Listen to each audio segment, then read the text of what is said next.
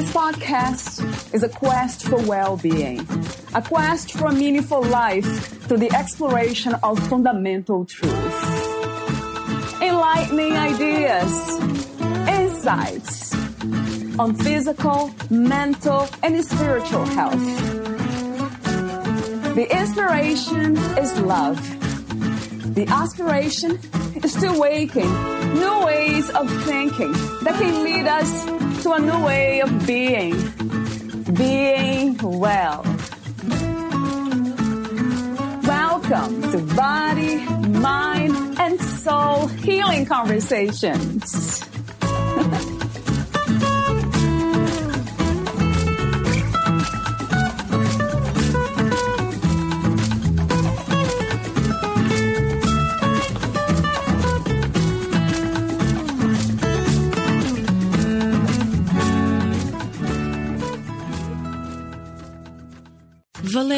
Teles interviews Alberto Vezendi, the author of Awake, Arise, or Be Forever Fallen Fall, Awakening, and Rise of a Young Anorexic Male. Of Hungarian origin, author and photographer Alberto Vezendi grew up in Spain, has lived in five countries, and has visited more than 40. He holds a master's degree in conference interpretation, speaks five languages, and has spent more than two decades working for international organizations as a conference interpreter. In 2018, after 20 years of being somebody else's voice, he decided to be his own and embarked on a new journey as a writer and photographer. Alberto's work carries a message of hope for all that a better life is possible regardless of your situation and that you already have everything you need to live it. It's all there in your mind. He inspires us to be ourselves, to take control of our lives, and live a purposeful existence instead of living at the mercy of other people's wishes. However, none of that can ever be achieved until we learn to see our real self and ultimately accept ourselves as we really are and not as others expect us to be. After 20 long years of keeping it secret, Alberto reveals his painful personal experience as a young anorexic male in the hope that this will help others avoid falling into a trap created by their own mind. He also shows us that even in our darkest moments, there shines an inner light that can guide us to happiness. That light within is called life, and it's the only light that can guide us to happiness. But it's a light that can only shine in the present, and Alberto challenges us to live fully that ephemeral moment we call now, in which our entire lives take place. Alberto went from having a carefree, joy filled life to falling into the depths of intellectual and physical misery, where death became his only companion, and then rose from his own ashes to become a better person than he ever was before. For 20 years, Alberto rode on a fairly tolerable roller coaster of elation and melancholy. But one day, something went wrong. He flew off his seat and began to plummet into the darkest abyss of his mind on a free fall of anorexic self destruction. The disorder dragged him into the depths of abject misery until he hit rock bottom. That was the turning point. He had to choose between construction and destruction, between living and dying. Alberto chose to live. Imminent death brought him back to life and also lifted the veil from his eyes, exposing to him his real self. He had to accept that the pathetic anorexic living corpse he saw before him was no one but himself. Not the false, attractive image of himself he was imagining through the lens of more than 20 years of unremitting conditioning, combined with the much deeper distortion caused by anorexia, but his real self at last. Accepting himself as he really is meant the beginning of a new life. The first step in the long journey to rescue the wreck that Albert had become, rehabilitated into a man, and rise to a new existence of conscious bliss. There's no better time than now to break the spell that binds us to a life of zombie like aimless roaming, like animated corpses. No better time to tear to pieces the bandage that blindfolds our eyes, preventing us from seeing the paradise we're living in. No better time to start living the life we were meant to live a life of freedom, of bliss, of self realization. The magic is in you. Just open your heart and you'll see it. Alberto writes. Here is the interview with Alberto Vezendi.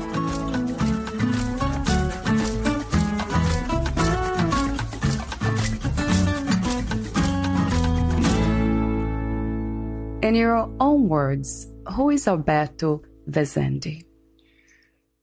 Alberto Vezendi is uh, someone who had his life split between two countries in the beginning and two cultures, and then uh, many more as time went on.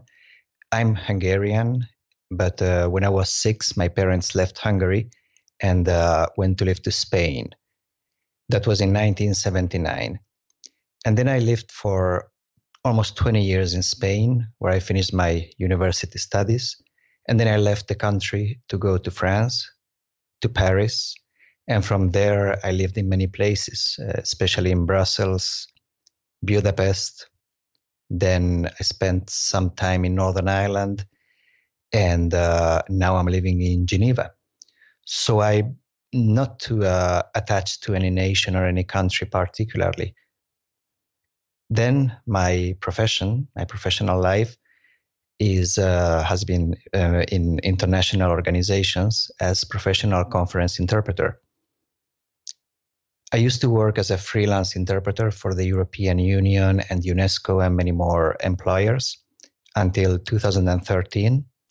And then I was uh, engaged by uh, the UN at Geneva, and that's where I'm working now. Apart from that, my passion in my life is is uh, are books, books and writing, and uh, trying to be happy. That sounds really good. Thank you.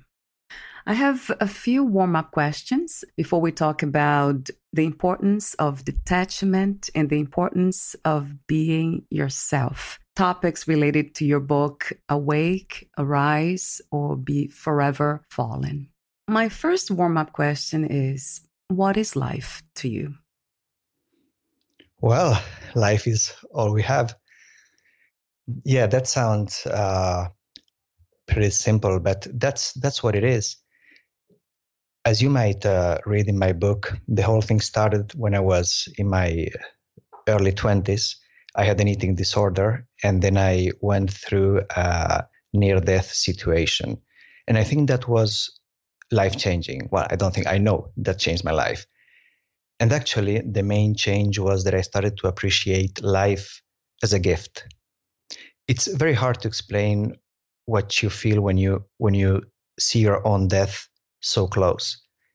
Suddenly, all your problems, all your worries, basically everything disappears. Everything uh, loses importance, and then you realize that there, it's the end there's no more and if you survive i mean if you come back or if you if you're still here you begin to realize that what really matters in life is is just the essentials just uh, being alive and from there you can get all the happiness you want so life is a gift that's all i can say and another thing that pushed me to write my books was that some people i knew concretely three person committed suicide in the last uh, three or four years. These people lived in different countries. They had different ages. They were at different stages of their lives, but they had things in common.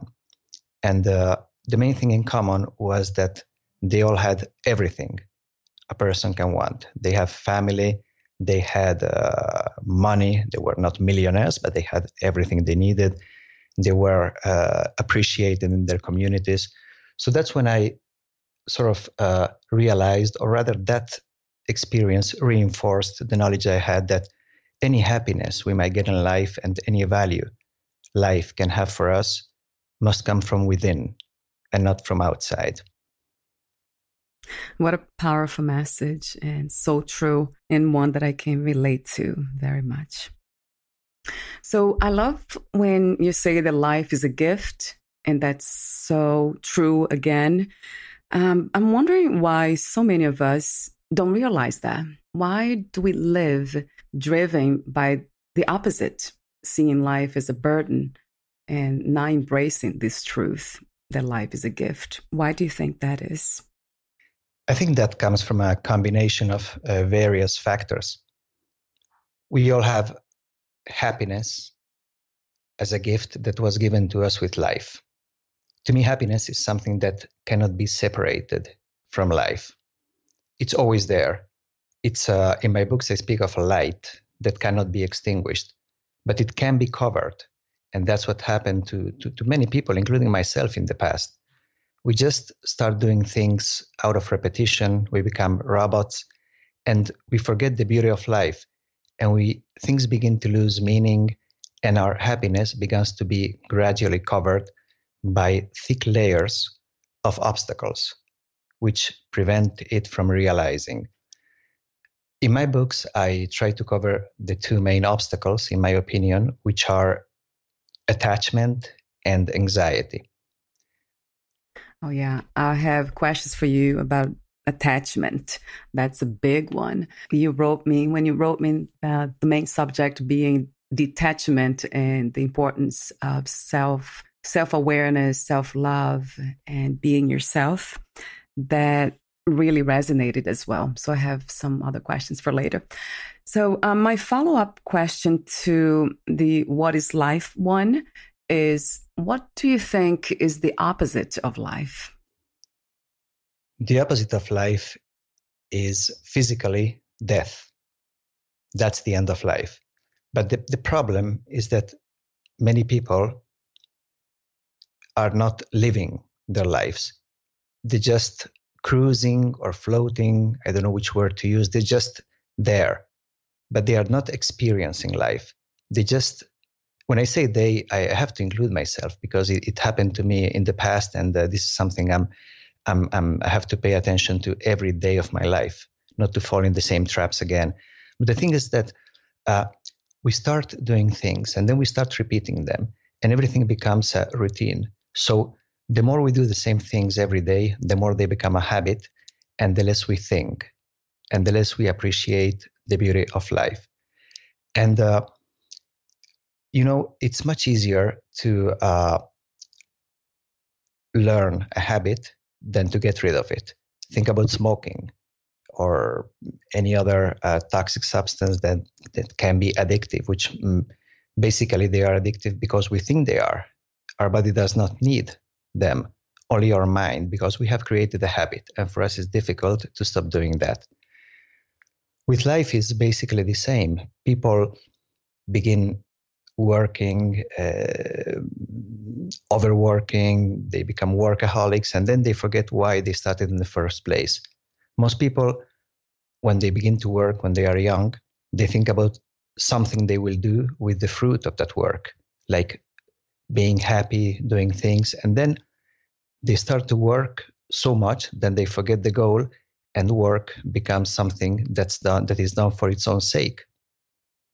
And then time goes by and then we are too old to enjoy life. So that's basically what i see around me. And that's true. I love the way you, you talk about examining our habits because it's easy not to do that. And as you call it fall into the trap of just doing things automatically without any revision so that's so true so my next uh, warm-up question is what is the meaning of freedom to you? To me, freedom is being able to uh, to do. I mean, to choose what you want to do all the time, without hurting anybody else, or without interfering with the right other people have to be happy, which is a very large definition of a very wide definition of, of freedom I know. But um, freedom has always been the main goal of my life, and I think this this has to do in a way with uh, my own personality. I have always been like a maverick. I always loved to be alone. I enjoyed um, doing things on my own, and I always had trouble adapting to what other people expected from me. That until my early 20s, which is exactly when my eating disorder started. I will talk about that later. Now, I think um, you can be free even if you accept to uh, share your life with other people, have children, have a family, have a job. You don't have to go live in the mountains like a hermit, not talk to anyone, have nothing. You see, freedom has to be inside. In fact, I think most people that like like like go away from society not because they want to, but because because they force themselves to do so because they think they, they've heard that's good. They are not free. They become slaves of their own obsession. So freedom is something that can be experienced every time and everywhere. It's inside of your mind. Many people who think are going free actually they are not. They are slaves of of uh, customs society their environment their work uh, their own mind basically. And there are people who are in prison who are actually free because their mind is free i think it was nelson mandela who said that you cannot jail a free man. That is, um, yeah, uh, you said it all. Freedom is within. Yes, yes, yes, a thousand times to that. At this time, what do you think is the world's greatest need? I'm convinced that what the world needs is that every individual in the world gains the ability to think. I mean, to think freely, to realize what they're doing. I think most of the atrocities that are committed in the world, and unfortunately, I'm exposed and uh, indirectly to many of them because being an interpreter, I have to interpret about situations which are really harrowing. I mean, there's horrible stuff going out there, going on out there, and the thing is that uh, all the people who are doing that those bad things if they had the time to think if they had the time to experience love and if they had been loved they wouldn't be doing all those things. Mm, this is something I, I cover in one of my books. We are basically uh, educated to not think to stop thinking to accept everything as if it was true, yeah, without thinking, and uh, act as we are told, because actually thinking is the most dangerous uh, thing for any power, any kind of established power. You see, I'm not saying that all power is bad and that uh, there should be anarchy everywhere. That couldn't be possible. But I'm, I am saying that people should think uh, and question authority you know, sometimes I, I think about what happened in Europe uh, during World War II. Six million people killed by other people who actually, uh, if they had questioned authority, probably they wouldn't have do done it. Right. You see what I mean? Oh, yeah.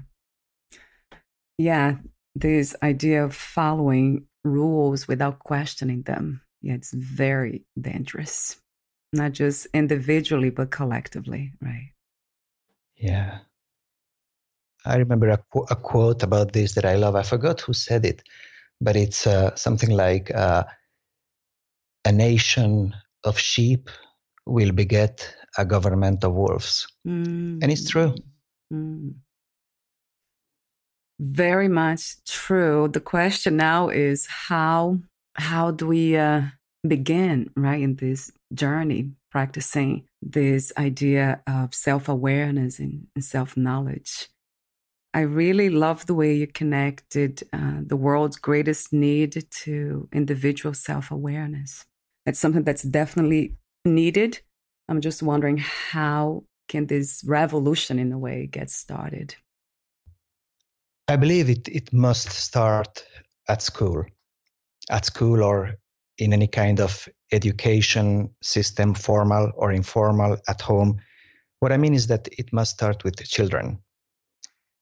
Children are learning lots of things. They know more than than than doctors knew 200 years ago. I mean, they, it's it's it's incredible the amount of knowledge they gather, we gather during our lives.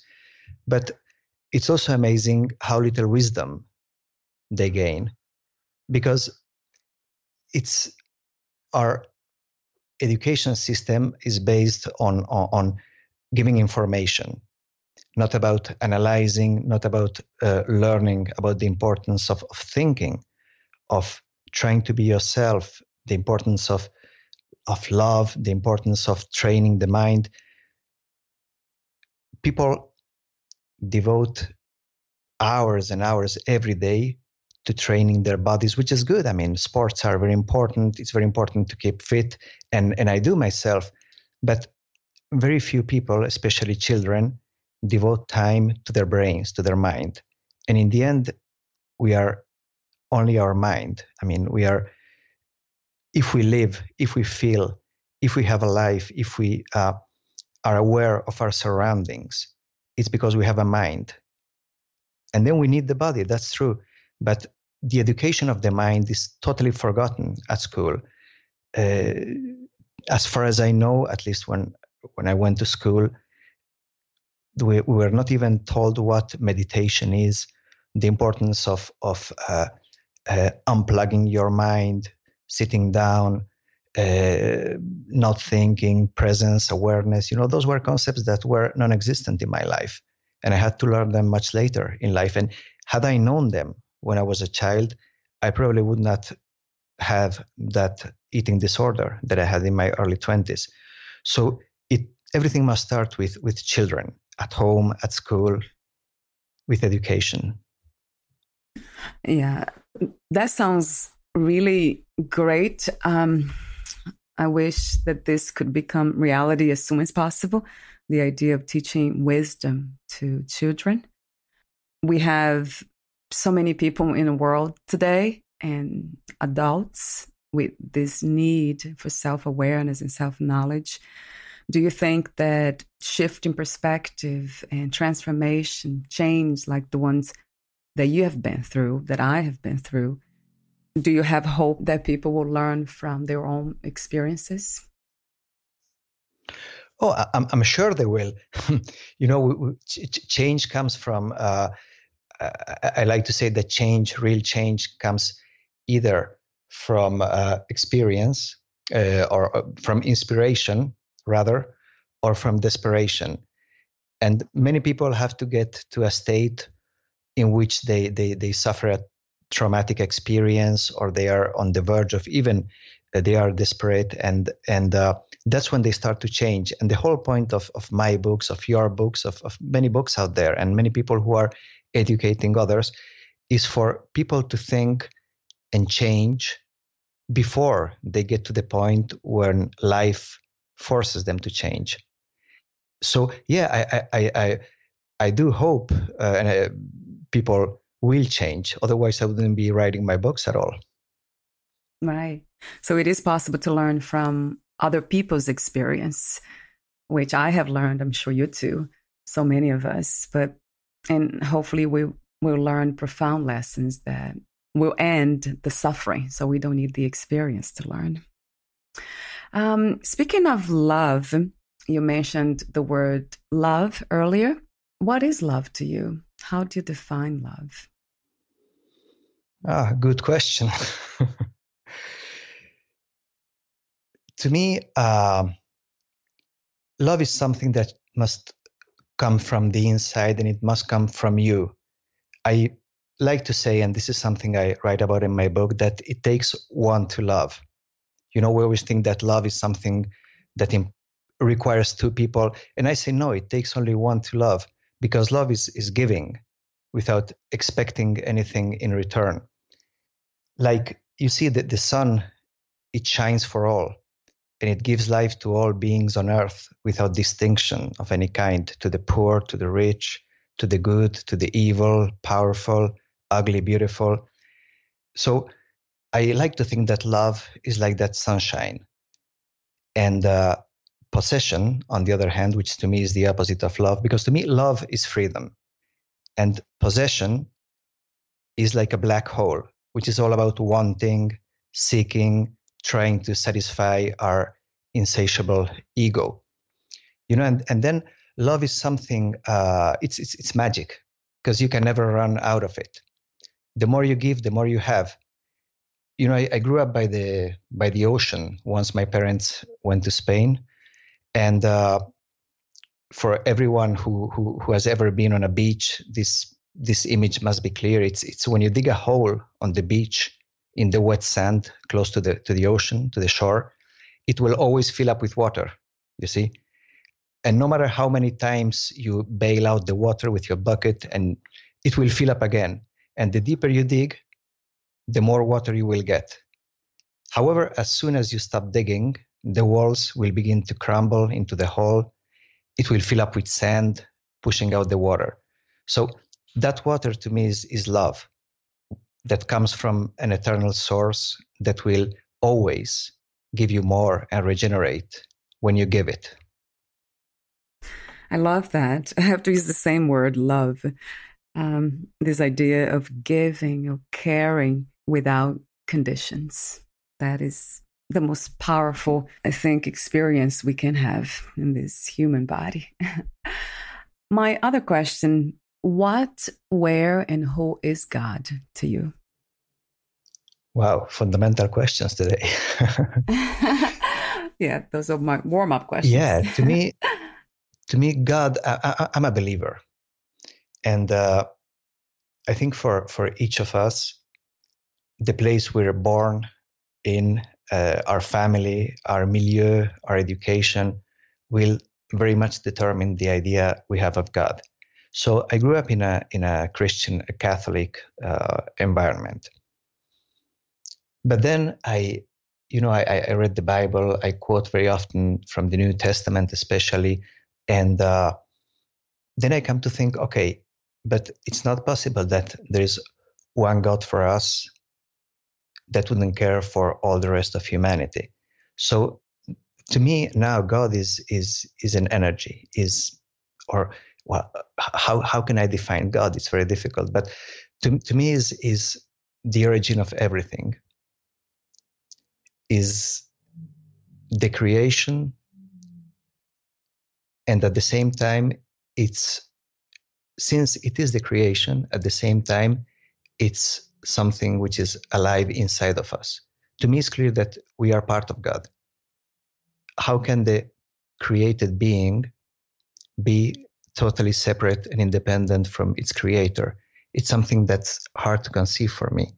And of course, I, I, have questioned myself very often in life about, I mean, how can God exist? How can, with all that evil on earth and, and, and although I don't have a, a good answer, I believe that there's an there's a balance in the universe. And uh, since we are humans and we are very very small but we have a, a huge ego and we think we know everything we we try to explain and rationalize everything. But to me the thing is that that uh, we are humans on earth but we are as any other species on earth. Lions tigers dogs cats mice whatever and there has to be a, a balance. So people have to die. And uh, why we have evil? Well, because we have freedom. Otherwise, we would be like robots, all doing the same thing. To me, mm, freedom, when you're given freedom, you're given the possibility of, of a choice. And you can choose good or evil? And well, that's another big question. What is good and what is evil? You know, ask, uh, there's a war. Okay, you have nation A fighting nation B. Now, there are 500,000 dead from nation A. Well, that's bad news from the, for nation A. But those in nation B would say, well, that's great news. You see, it's, it's hard, but, but it's very difficult to say evil is, is not uh, an absolute term, it's very, very relative. So, going back to God, I think um, God is within us, and uh, it's also our point of contact with the whole universe. And I don't want to get too too metaphysical because I don't like to speak about things that I cannot neither that I can neither prove nor nor explain. But from my personal experience, uh, when you believe, when you have faith in what you do, uh, things began to, to happen. It's like magic. It's like like the universe was helping you. But again, I, I, I have no proofs of this, so I, I don't even speak about that in my books. But but it does happen. I mean, I can tell you, it's it's it's amazing. yeah, and, I can hear finally, your voice. yeah, and and finally, um, if you take a more scientific view, you know the Big Bang and all that stuff. You, to me, scientists have been very very good at explaining the how of everything, how things happened, but not the why. You see, yeah, there was a big bang, and now we have this huge and magnificent order in the universe. Things move like like a like a clockwork uh, system. Everything's almost perfect. But why? There must be something arranging this universe. You see, so uh, so no matter how I, I, I see the question, my personal conclusion is that that God is out there. You know, you, you, may call him or her or whatever. That is what you, you give them the name you want, but but uh, there's something out there which I call God. Right. I like that. My last question: What do you think is the purpose, the main purpose of life? This might sound like a bit selfish, but to me, it's, it's happiness. And uh, the reason is that if you if you analyze how we behave, we always try to satisfy our own desires, right? And then we try to explain that and we try to rationalize. And then we judge. And then since we have some people who, while satisfying their own desires, help other people, we think they're good. And since some people, while satisfying their own desire, apparently do not help others, we say, okay, that's selfish. But this is a question I, I, have been analyzing very, very much. And uh, I believe if you take people whom I admire greatly, like uh, uh, uh, Saint Teresa, for example, Mother Teresa, she spent her life helping others. But as she herself said, I think it, she said that when she was given uh, her Nobel Prize too. She said that that all that for her was the joy of doing, the joy of giving, the joy of helping. So actually, she was following her own calling. Now, the effect on the world of her following her own desire was very good indeed.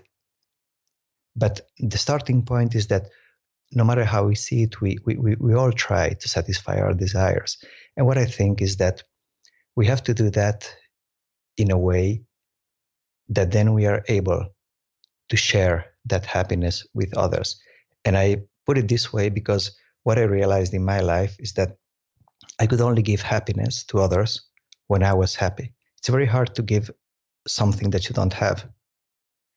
Uh, yeah, and uh, I have other examples of people who who sacrificed their own happiness, if I may say so, doing things which they never liked, just because they were told that's the way they should behave if they want to be admired or if they want to be good. And in the end, it was a disaster. In the end, they were unable to help anyone because they, they couldn't give anything from the inside. They didn't have the happiness, the love to give. You see, so uh, again, it's it's a balance. It's a very very complex balance, and our mind, luckily, is very complex. Otherwise, life would be very boring. I think. Hmm. True. It makes a lot of sense what you said just now, this idea of the pursuit of our own happiness. Because as you mentioned earlier about God, God lives in us. So God, it's in us and it's trying to be God. and happiness is a very good representation, I'd say, a manifestation of God. So let's get more detailed about your book, specific book, Awake, Arise, or Be Forever Fallen. So my first question is what was the intention and the process of writing your book? The main uh, intention I had while writing this book was to share with others my own experience. It took me 20 years to sit down and write this book. And uh, I, have been thinking about it for many, many years. But then when I decided that I, I must do it, was about two, three years ago for, for two reasons. First, because of what I said before, that three people I knew quite well, especially one of them, committed suicide in the last three years. And, uh, and I think that could have been avoided and I think if people realized that no matter how bad things might be going, there's always hope because my, my, my book, all right, it's based on an eating disorder, but the whole objective of the book is to give hope to people, to readers, because there's always a light, there's always something better, but we must be able to find it. So that was the main uh, reason for writing my book. And I see, you know, many people live a life that could be much much better you know my book is not only for people who might be suffering for from an eating disorder actually is for all readers because it's a message of of hope for everyone. You know that a better life is possible regardless of our situation because we we have everything we need to live it. And then i explain why in the book and also in my in my other book which is called uh, looking for happiness look inside with a very telling title because happiness is inside or there is not it, well it takes I, I explained that in about 140 pages but but, but, but it, yeah. it is like that yeah. and uh, the second reason was that uh, now i have children and um, if I had the chance to read a book like this one, well, there, there might be many others like this. Mine is not unique, but any book of this kind before having that eating disorder that is in my in my late teens, my life would have been different. If I had had the knowledge that I share in these books, I'm sure that many things would have been different and better in my life. And now my children are, are too young. They are um, five and nine, respectively. So they, they're too young to understand. And again, I have this, this permanent relationship with death since I had this experience. So I, I never know whether I will, I'll be here tomorrow morning, you know, or the day after. So I decided to write down everything I know to write this book for them. So one day, if I'm not if I'm not around anymore, they will be able to to read what their father went through, yeah. so they will not fall in the same traps again. What a great inspiration that is. So your children can use that as a reference. That's wonderful. Why did you keep the eating disorder as a secret for 20 years? many reasons. First of all, because I'm, I'm as a, as a person, I, I don't share too many things about my feelings. I've been like that for all my life. In, in fact, mm, I have written this book. I shared my experience, but I have not yet shared the same experience orally with anyone.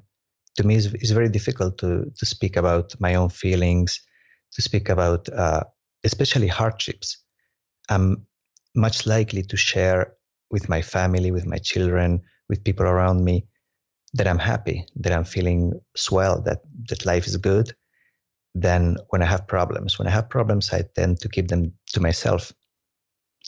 Probably, I don't want to overburden other people with with uh, you know people have enough problems in their life.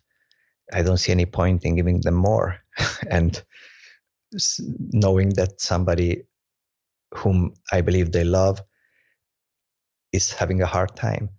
So that was one of the reasons. And the other was that I, I never thought this could uh, be of interest to anyone until I realized that that it might be it might be for for people who might use me as a negative example as a an example of what they shouldn't do.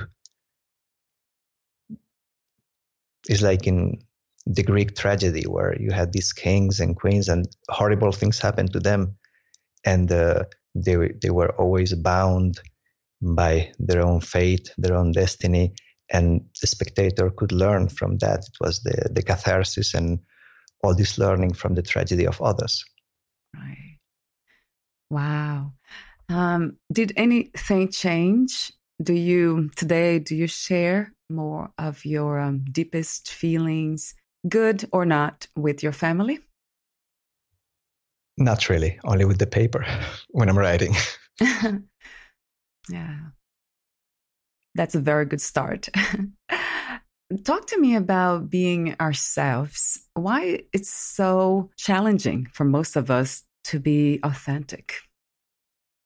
From the moment we we are we have a mind and we are told things, we are our parents give us an education and then we go to school and then there's the role of the media and i'm talking about all the influences we're exposed to we see uh, role models.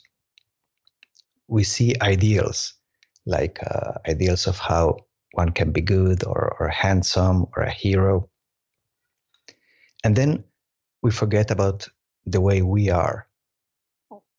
And what I see is that most children have this innate uh, ability to be themselves, to behave as they want to behave and not as others want them to behave.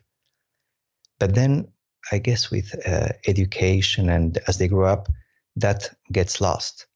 And this is what, what happened to me until I was 18 or 19. I was really happy. Uh, it's true that I always had like a manic, depressive personality. You know, I had these times of, of, of, of energy and uh, uh, no need to sleep almost, and uh, uh, that alternated with periods of depression, and both had no uh, external cause. And then, um, then I kind of lost lost myself. I forgot uh, who I was. I started to emulate others because I started to look for happiness outside. Before that, I was I'm sure you're familiar with this term, like autotelic, you know, like someone who finds gratification and satisfaction doing what they do, regardless of what's going on outside. Just for the sake of doing that is like when children uh, draw things, they don't think about anything. They don't think that will give them money or make them famous or people will like it or not. They just sit down and do it. And then probably they, they, they will tear the paper and throw it away. But still, when they're doing that, they're enjoying it and they're being happy, they're being themselves, and everything they're doing is unrelated to what people expect from them. And that changed in my late teens. I started to look for happiness outside. I started to look for external validation. I wanted to please others. I wanted to be liked. And I was liked too, but at the expense of my own freedom. I stopped I stopped being myself. And uh, soon that became a state of permanent self denial. And in the process, I got lost. I disappeared. And I think that was the main reason why the disorder started. Do you teach your children to be themselves? Um, not teach, I guess you have to guide is the only thing we can do is to guide others to be themselves. This is something that you engage in, that you're aware of? Sure, every day. I do it. It's it's difficult because whatever we, what whatever we do, we will have an influence on our children but that's unavoidable. So i'll try i try to limit my my own influence and and let them be themselves. And i also try to reinforce that telling them that the only important thing from them for them is to be aware that people will always like them or dislike them regardless of what they are. What I mean by that is that if you are yourself, some people will like you and some people will dislike you. But at least you're still yourself. Instead of that, if you try to adapt to other people and behave like some people expect you to behave, then other people will not like that. So be, being real and being honest to yourself is, to me, the only way to avoid becoming a puppet, you know, in the hands of everyone around you. And this applies to everything in life. You know, uh, even a, a relationship between two adults. I consider that when someone falls in love with another person, they they do so as that person is, with all their their problems or their their their their pros and cons. And if that person had been different, probably they wouldn't have liked that person in the first place. So to me, that's that's uh, another argument for always trying to be yourself, and uh, and this is very special. But also creative work like like writing or the arts re- require that you you are yourself that you create starting from yourself and not imitating others. So it, it, it takes it takes being being real to do things which are unique in the world because every one of us is unique until we stop being so because we we we, we impose upon us the need to adapt to other people's wishes. Yeah so true Alberto that takes a lot of courage. And I love the idea of being ourselves and also helping others at the same time, kind of merging these two purposes rather than um, just living a selfish life, which would be okay too. We are almost at the end of our conversation. And my last question is about detachment. Talk to me about detachment. As I said before, to me, the main source of uh, unhappiness is attachment, which is the opposite of detachment. And uh, that's because attachment is one of the biggest misconceptions about happiness. I mean, we are made believe that we need something or someone in order to be happy. And such a belief makes all happiness contingent upon possessing that thing or person. From our childhood, we've been conditioned by the belief that we need objects, money, people, possessions, titles, you name it, before we can be happy. And uh, the media and the social environment in which we live reinforce that belief day by day. So, putting it bluntly, that means that you refuse to be happy unless all your requirements for your happiness are met, which is equivalent to the self denial of happiness because it will never happen. And the main problem with uh, attachment is that attachment comes from a person believing that the source of their happiness is external. So they attach to things, which can be objects, money, and to people, that is, to things out of them, because they believe their happiness comes from there, which is a mistake.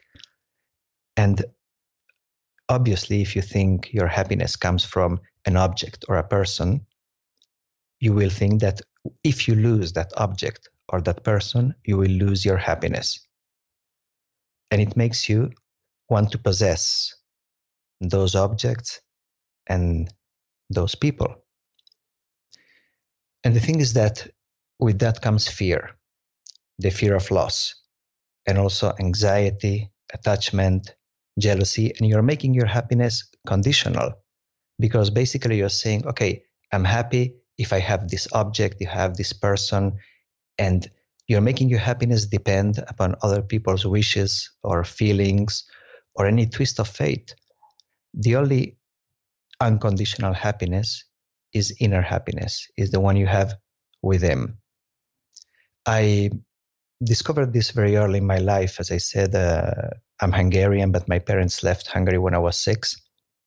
And uh, basically, the way it happened, uh, one day my, my, my father said uh, to my sisters and myself, Okay, uh, we're going on a holiday. And uh, we put everything in the car and we left. And only later did we realize that we were not in the Eastern Bloc in Bulgaria, but we went to Austria.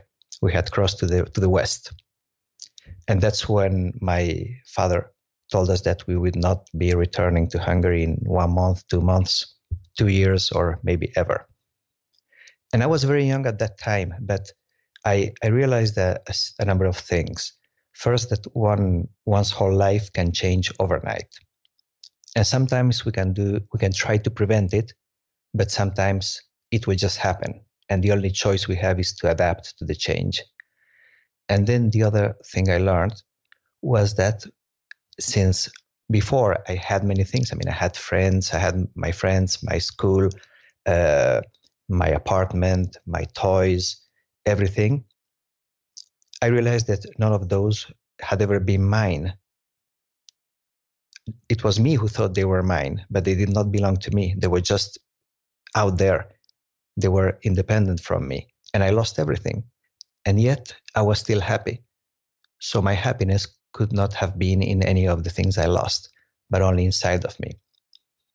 Then I, later on in life, I very often I traveled with nothing by train, sleeping in trains, and and uh, I remember that I never lacked anything. You know, maybe going back to God, he, he provided everything. I don't know.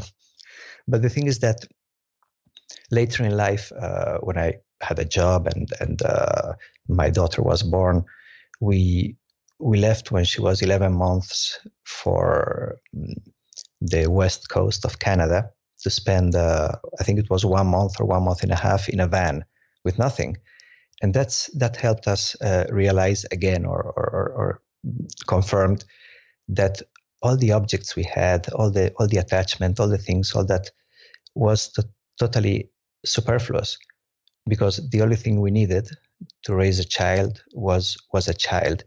And uh, later on we did that very often. We took uh, at that time only my my i mean my son was not yet born. So uh, with my daughter where our daughter when she was two years of age, we spent uh, like 64 nights in a tent in traveling around Florida, and she didn't have any toys. But you know, she she woke up in the morning and uh, she had the beach, she had the sand, she had she cells, streams, lakes, everything. She held fish in her little hands. She had everything. Like God's entire creation was her playground.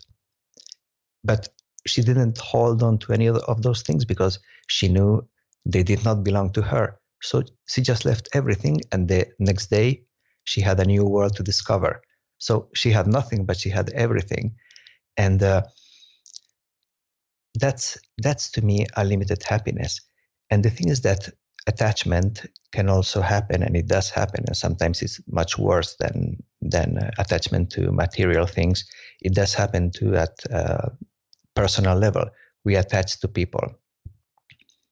I said before that to me, love is is uh, giving without expecting anything in return.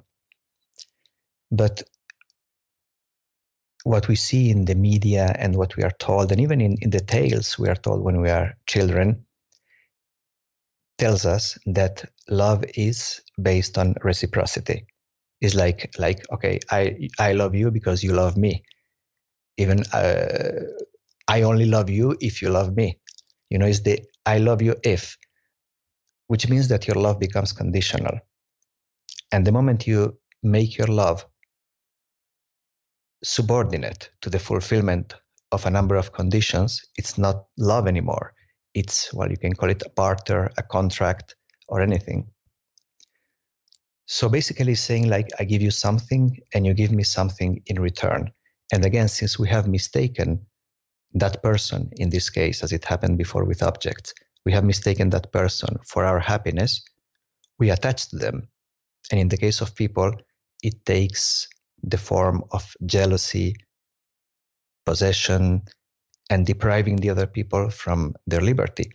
Is like an uh, is like if the relationship between two people was based on the analysis of its return on investment. I mean, I value my relationship according to the return on the love that I invested in it. If my love is uh, reciprocated, I made a good investment. If it's not, I made the wrong investment.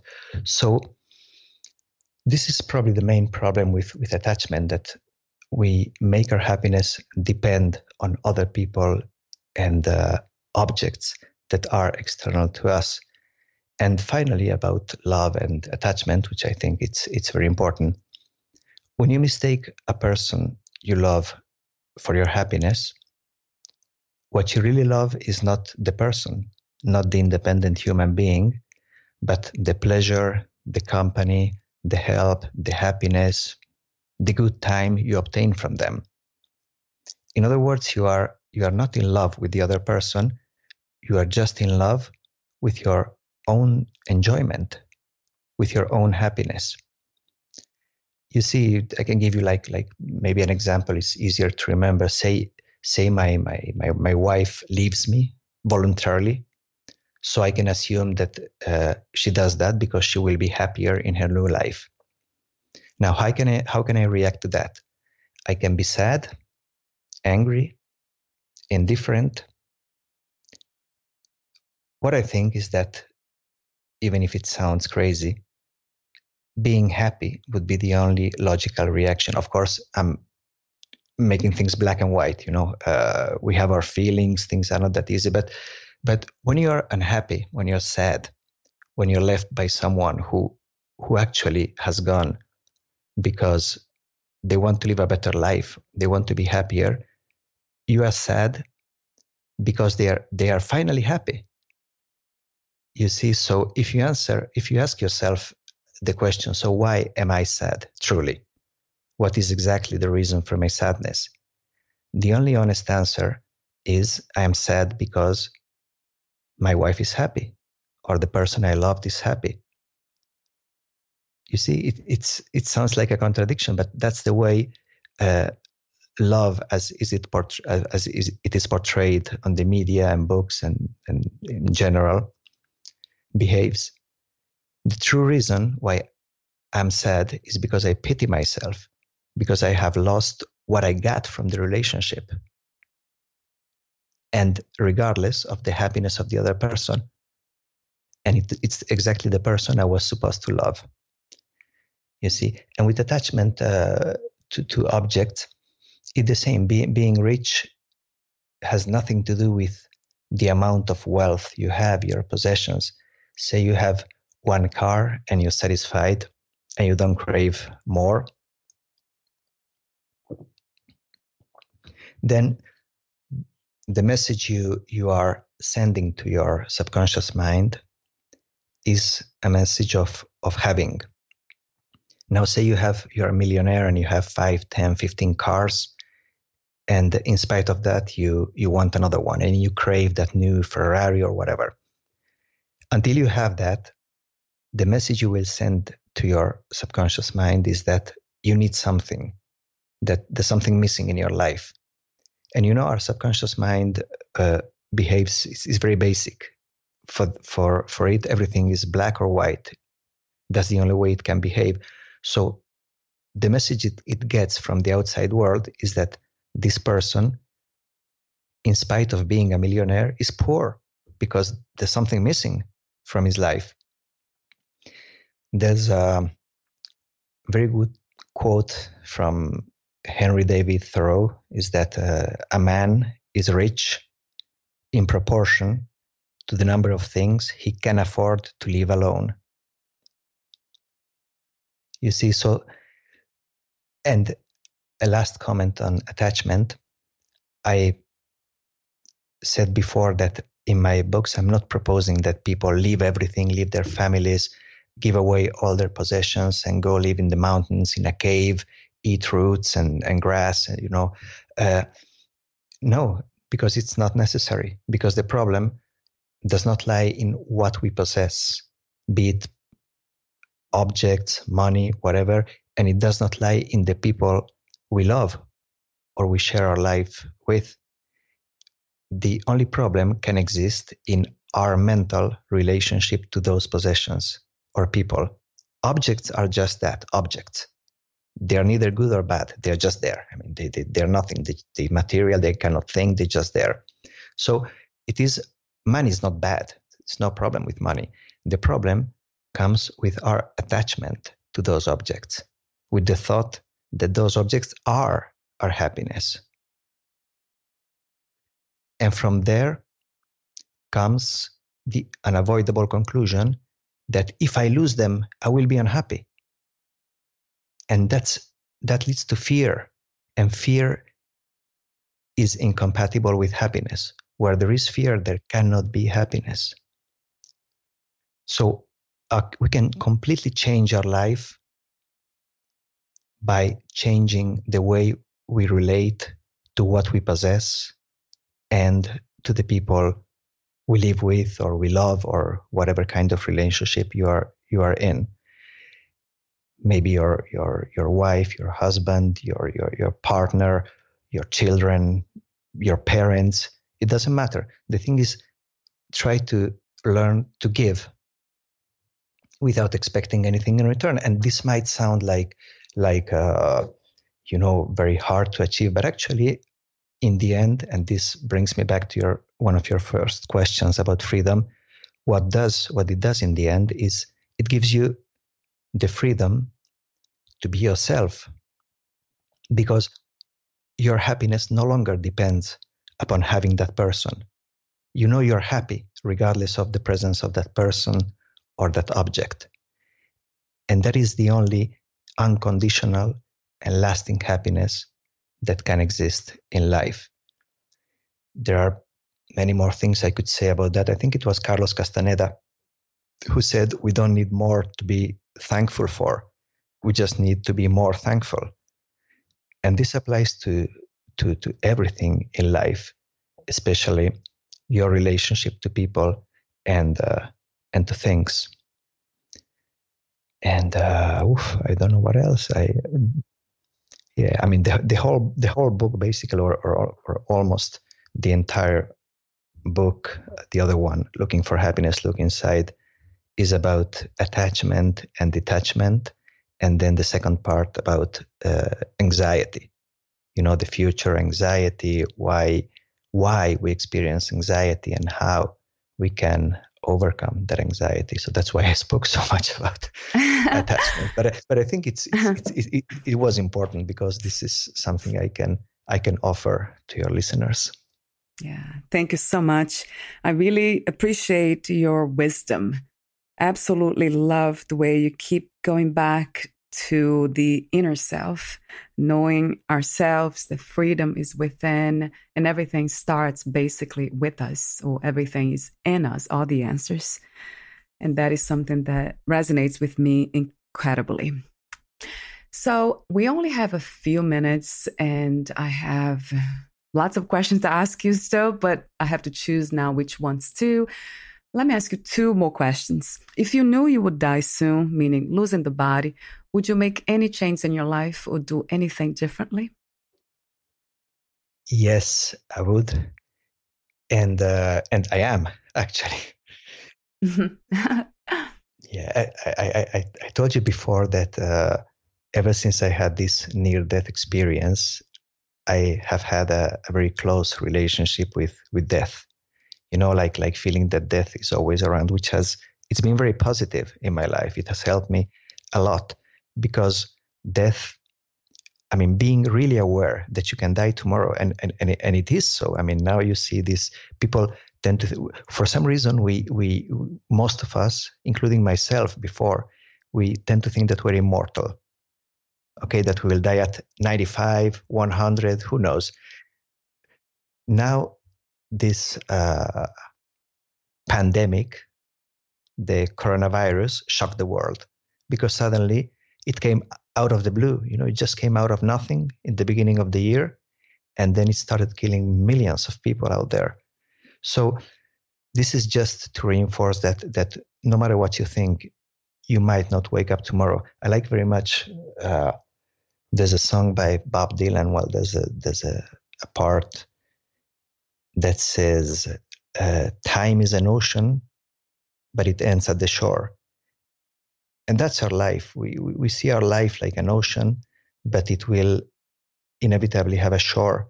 And I like to compare that with with a with a boat sailing in in the mist, so you don't see and that's your life and you you imagine that the shore is very far away and one day the wind blows up blows out the mist and you see that you're right on the shore and that's the end of your life and then there's no way back. That's uh, uh, ultima linea rerum as i think it was horace who said that that's that's the last line of life. There's nothing or well there might be something afterwards but it will be different and you don't know. So what i'm doing now is uh, i'm focusing more on what i really like that is being with my children with my family and writing books. And uh, i'm devoting less and less time to things that i i don't see any point in doing. So i'm i'm really changing my my everyday life because i feel this pressure. I, I admit to it. I I'm afraid that I will leave too many things unfinished. And uh, coming back to to eventually a life after death, I don't know. As I said, I, I grew up in a Catholic Christian uh, belief environment, and uh, yeah, I, I believe they, there might be something after life. But the thing is that we shouldn't worry about it now. We should not even think about it now because the question whether there's a life after death is unimportant for our goal, which is happiness here and now. What I mean by that is if there is a life after death, great, so be it. And we will all eventually get there anyway. But since, yeah, we will sooner or later. But since there is nothing you can do about it now, just let it be and don't rush to get there before your time has come. So, what really matters to me is whether there is a life before death. And that's another one of your questions before why people seem not to live their lives, not to be alive. The important thing is whether there's a life before death. And what I would say is to not sacrifice your present happiness on the altar of a future bliss then that is no more than a prospect and concentrate on the real life you're living now on your present happiness and then if there's something afterwards great we'll see it i love that too you have a lot of wisdom thank you so much that's uh, that's what I wish to see more in the world every day, every time I talk to people. And I, I really appreciate your presence. And um, where can we find more information about you, your books, products, services, and future projects? To be totally honest with you, I'm I I, I love writing and I love uh, sharing my my experience but I'm very bad at marketing it. so what, what I have now is I have a web page, which is Vezendi. That's V E Z E N D I dot com, where people can find more information about me, my books, my pictures. Um, I take pictures too, and uh, they can also buy buy my books from there. Actually, they will not buy them from there because I I I'm, I've been unable to set up the platform and you know technical stuff. So uh, they will be sent to any of the of the large retailers, which means Kobo, Amazon, Google, you name it. You know, and uh, there they can find uh, both the paperback and the ebook. And then I've been lately I've been recording audiobooks, which are, by the way, they, are in Spanish though, and uh, I have chosen the books that, in my opinion, contain the best wisdom that uh, has been left by by generations that came before us. And there are many good books out there, so uh, it will take me a long time to cover even a small part of that but uh, I have uploaded already five or six or seven, I can't remember, and uh, they are there for the taking. They are free because I have been given so many things for free in my life that mm, I, I, want to to give back. And uh, right, mm, yeah, really wonderful. Thank you so much again, Alberto, and we'll talk soon. Thank you. Thank, Thank you. you. Bye for now. Thank you, Valeria. Thank you for listening. To learn more about Alberto Vezendi, please visit his website, vezendi.com. To learn more about this podcast, please visit fitforjoy.org slash podcast. I want to thank the Patreon members Lawrence McGrath, Mark Basden, Terry Clayton, and Aidan Bickrock. Thank you again for listening, and bye for now.